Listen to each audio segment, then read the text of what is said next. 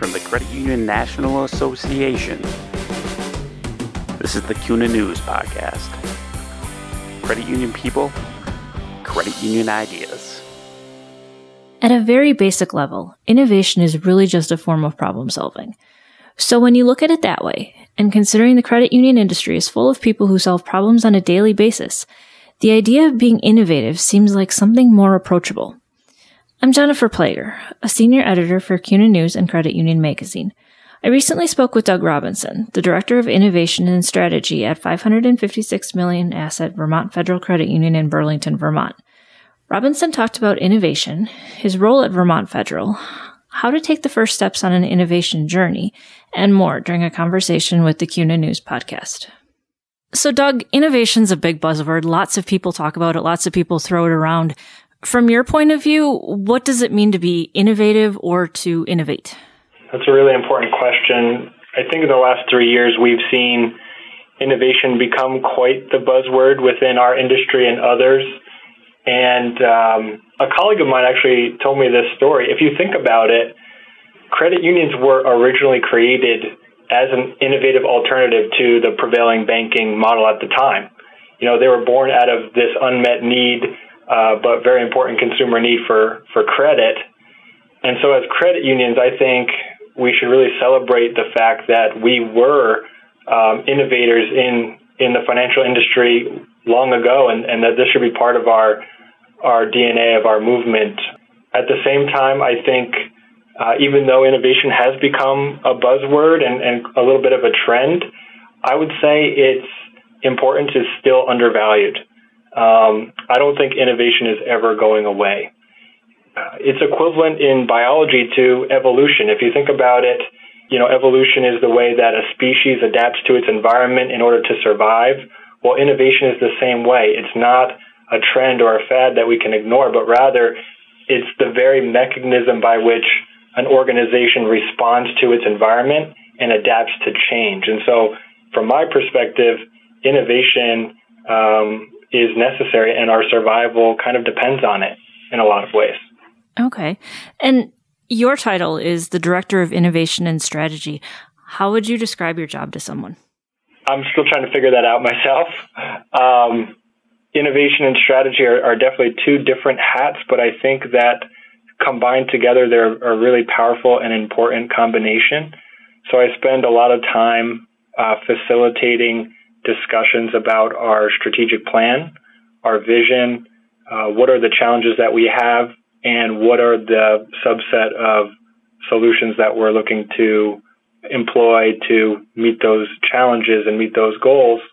And so that's the kind of strategic mindset. But then the innovation mindset comes to bear. And I really think this is important for credit unions or any organization looking to implement an innovation program, is that innovation works best when it's tied as closely as possible to the most important objectives of the organization. If it's left kind of to its own devices, devoid of the credit union's goals, it can quickly kind of, you know, go its own way and chart its own course. So I think in our organization, this was a healthy accident, but it turned out to be a blessing in disguise that we put these two functions together, because they interact very well with each other. What do you mean it was a healthy accident that they ended up together? Was it originally intended to be two kind of separate folks? Well, I think it was, you know, just my unique background with the credit union and experience with our strategic planning process made sense to keep that function with the new role of innovation director. But as I mentioned, we've seen just a lot of benefits to having these paired together. I get, you know, a holistic perspective of the credit union. I get to have, you know, access to a lot of different conversations where I can bring both of these perspectives to bear. And what I really enjoy is just being a sounding board for a lot of people in terms of their different ideas or projects, you know, giving them, you know, some advice about what else I might have read that their problem reminds me of, or suggesting an interesting exercise or experiment that we could run to test something, or how, you know, their project or idea might fit into our broader strategic vision of the credit union. So I just find that that's a really rewarding aspect of my job and my role, is to be able to have those kind of conversations across the organization. Okay. And maybe I should have asked you this before, but what you mentioned a unique background that you bring to the role. What is your background with the credit union? Well, I like to say I was born and raised in our credit union, Vermont Federal Credit Union. I started here after college as a temp, and I got hired on full-time as the executive assistant, and I kind of worked my way through a number of different roles and ultimately landed the opportunity presented itself to start something with innovation. And so I've just got a kind of a weird, eclectic set of experiences with the credit union over about 8 years, which afforded me the opportunity to try, for us to experiment and try something like this role. I can imagine that having a background and a history where you know a little bit about a lot of different areas in the credit union, I can imagine that's a pretty big benefit to the role that you have now. Yeah, I would say so too. I think something that might be undervalued by those looking to start an innovation role within their credit union is it really helps if the person in that role has strong, trusted relationships with other leaders throughout the organization. I've just benefited tremendously from having, as I said, a number of years under my belt where I've developed those relationships. And so that's enabled me to, experiment a little bit more, and have the rest of the team approach what we're trying to do with a little more of an open-mindedness than if, let's say, I were, an outside hire with limited experience of the credit union and its culture. What made the credit union decide to go after this kind of role and strategy? Our COO, Lisa Randall, was one of the original members of the Filene I3 Institute, which is an innovation program. And that was a really formative experience for her. And she brought a lot of that mindset into our credit union and formed an innovation team a few years back. And I was involved with that project, that team. And we had always talked about how we wanted innovation to grow within our credit union. And we felt that creating this role was kind of the logical next step and really a way to signal to our credit union, our team here, but also to the broader community that it's something that we value, it's something that we invest in, and it's something that we think is important. So I think having the role itself is really important because it signals that it's something that we're very committed to. So since Vermont Federal has taken on this innovation mindset and they've put you in the role that you're in now, what are some of the innovative things that you guys have done that you've rolled out? So I would say one of the things that we were really excited to do this year was our first ever innovation challenge. We kind of launched a program which was open to all of the employees of the credit union, and it was like an 8-week program that taught them the basics of innovation. And what we saw from that was participation of about 25 employees. We've got a total employee base of about 130. And from that experience, 12 original concepts were developed and pitched and evaluated by our leadership team. And some of them is a wide range, but some of them dealt with the problem of account switching. Others dealt with partnerships within our community, the challenge with savings. And so they really went across the gamut of concerns that our members have. And so we're going to spend the next few months looking at those ideas more closely and ultimately trying to bring those to market for our membership. And what kind of feedback did you hear from your employees that were able to participate in the challenge? Did they enjoy it? Did they like it? What did they kind of take away from it? The feedback I got was positive. One of the unexpected benefits for the staff was an ability to interact with folks from different parts of the credit union that they'd have no other reason or opportunity to engage with. So we saw employees with 10 plus years of experience going on a team with employees with just a few months experience. We saw employees from our contact center link up with an employee from accounting. And so the cross-departmental collaboration was a real surprise to us and something that the staff really enjoyed.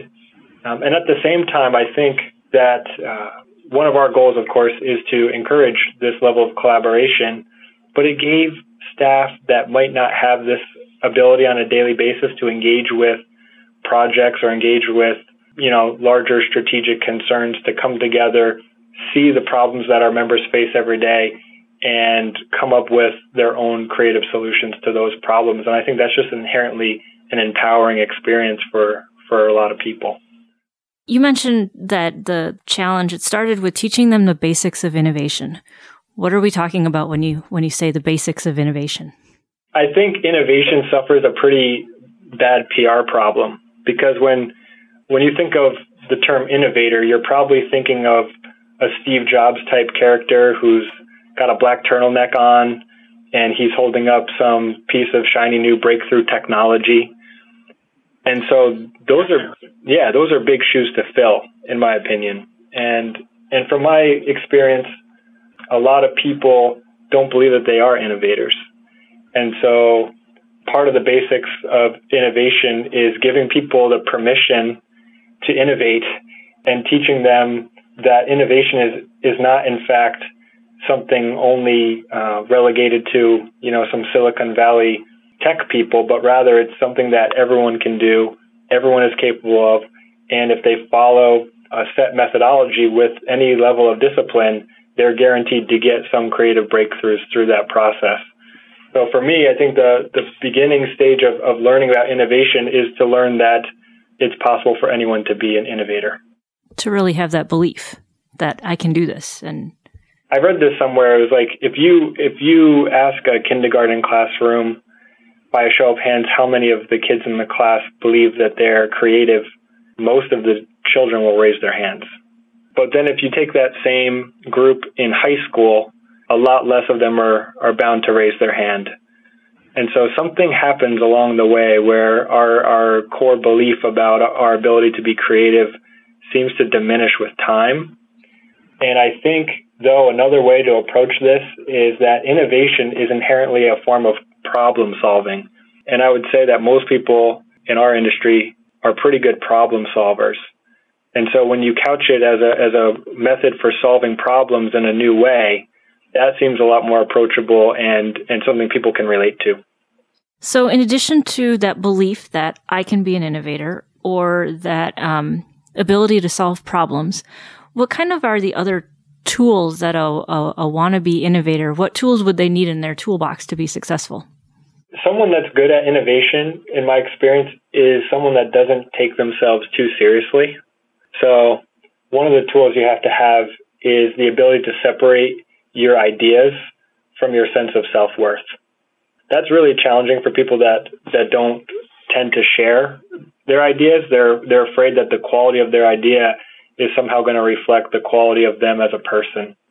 And so if you're able to divorce those two things in your mind and have fun, I think that's a really important step, is just being able to have a lighthearted sense of self. The other piece is just being curious. Innovators are those that like to ask questions. They're contrarian thinkers. They're folks that like to play devil's advocate. You know, you usually have one or two of those in every meeting, right? And most important, I think, you need to have a passion for making things better. You need to have a passion for improving people's lives. And so if you have that mindset, then the methodology is really easy. The methodology is much more about giving you a set of tools which we use, which are highly influenced by the Filene I3 Institute, as well as some human-centered design thinking principles. And this methodology, as I said, is essentially a problem-solving methodology that anyone can use to identify important problems, ideate creative solutions, and then test those ideas and see if they're actually something that people care about. So the method is pretty easy as long as you have the right mindset. Another phrase that we hear tossed around a lot is that You can't be afraid to fail. I'm guessing that kind of has to play into the innovative mindset that you may come up with great ideas, but not every single one of them is going to be the best idea and work the best. I mean, there has to be a little bit of that being okay and accepting that some of your ideas just aren't going to work, right? Yeah, absolutely. I mean, in my experience, my limited experience, the final solution rarely, if ever, resembles the initial idea. And similarly, the first solution or the first idea is rarely the best idea. And so a lot of my work in our credit union is trying to create a culture of innovation, and that requires, it's a unique paradox in a way. There's a lot of tensions that need to be managed. So you mentioned the fear of failure. So you do need to create this environment of safety where people feel encouraged and valued when they share ideas. But at the same time, the reality is that a lot of those ideas are not going to be viable or feasible for any number of reasons. And so you need to be able to also help people through that process so that they're encouraged to continue to contribute while also feeling that there is a sense of momentum and progress being made by the organization. Because another way to shut down innovation is to encourage it, but then do nothing with the feedback that you get. So those are some of the unique tensions that I think I'm always battling as we embark on this journey to encourage these principles and ways of thinking in our organization. Vermont Federal has its own little innovation department, it sounds like. Does a credit union have to have a formal innovation department or person responsible for it in order to be innovative? Absolutely not. I think anytime that we're solving real problems for real people, we are engaging in innovation. So I would say there's a lot of things that are happening in every organization that if you were to look at it closely enough, you would categorize that as an innovative practice. I don't think that you need to make an investment in a person. I think we've talked about some of the benefits we've seen from doing that, some of the unexpected benefits of that. But you can start with a team. You can start with just a few people. You can start by just reading a few articles about exercises that you could do with your team to get better ideas. So I think you can start small. I encourage people to start small. Maybe start with a team. And another great resource, again, I'm going to plug is the Filene I3 Institute. That's a bigger commitment, but if there is anyone within an organization interested in diving into this world, that's a great place to start as well. I almost feel weird asking this question, but you've talked a lot about the benefits that we can see as a result of innovation. Are there any downsides? I think so. I think everything in moderation, right? I think if I were able to run wild and do whatever I wanted to do as an innovator, we would probably change too much too fast, and that could result in a lot of unintended negative consequences for our staff, our credit union, our members, right? And so I think there's a healthy balance of implementing change. I think it's important that an organization has an appetite for change, but then not just the appetite, but how much can you actually handle? And so I think that that's always a good tension to have within an organization. The worst thing would be for you to not have that appetite at all, and to not have the mechanisms in place by which for you to successfully adapt. And I think that's where we might be as an industry now, and that's why innovation has become such a hot topic, because there's a recognition that we need more of an emphasis, more of an investment in that arena than perhaps has been there in the past. And what kind of advice would you give to someone who's out there maybe going, I want to become more innovative, but I'm getting a little pushback from upper management or from some of my other colleagues? What kind of advice do you give them for how to maybe throw it out there and maybe get others to realize what innovation can do for their credit union? My initial thought there is that there's probably a lot of projects going on in your credit union today. And how can you add value to those projects today? How can you plug yourself into some of what's happening and prove that using some of these methodologies actually creates more value for the work that's being done within your organization as it currently has planned. I think anytime that you can tie in innovation to delivering more value to the credit union, that's where credit unions see the most benefit. And honestly, that's where the investment should be. So I don't know if that's the best advice, but that's what comes to mind. Is there anything we're forgetting or that you think is important to get out there to listeners about innovation, its importance, why you do it, what you enjoy about innovation? I would say that my advice to credit union professionals that might be in a similar role is that the best way to predict the future of our industry, in my opinion, is to look at what's happening today in other industries. You know, get outside of our industry. Look at what's happening in the travel space. Look at what's happening in consumer packaged goods. Look at what's happening at consumer behavior, both here and internationally. If you look at those broader trends outside of our industry, I think in 3 to 5 years, those are going to be the headlines that you're going to start to read about in the credit union space. And so, you know, I don't know who said it. Maybe it was Picasso or something. Good artists copy, great artists steal. As an innovator, I think you could spend your entire career just bringing concepts from other industries into our space. And so I think that one of the challenges that we could have is this myopic view where all we read about is an echo chamber of what's going on in our world. And I think the best way to be prepared for the future is to start expanding our horizons a little bit and looking at what's going on in other industries. Thanks for listening to the CUNA News Podcast. Subscribe to the show on iTunes, Stitcher Radio, and Google Play.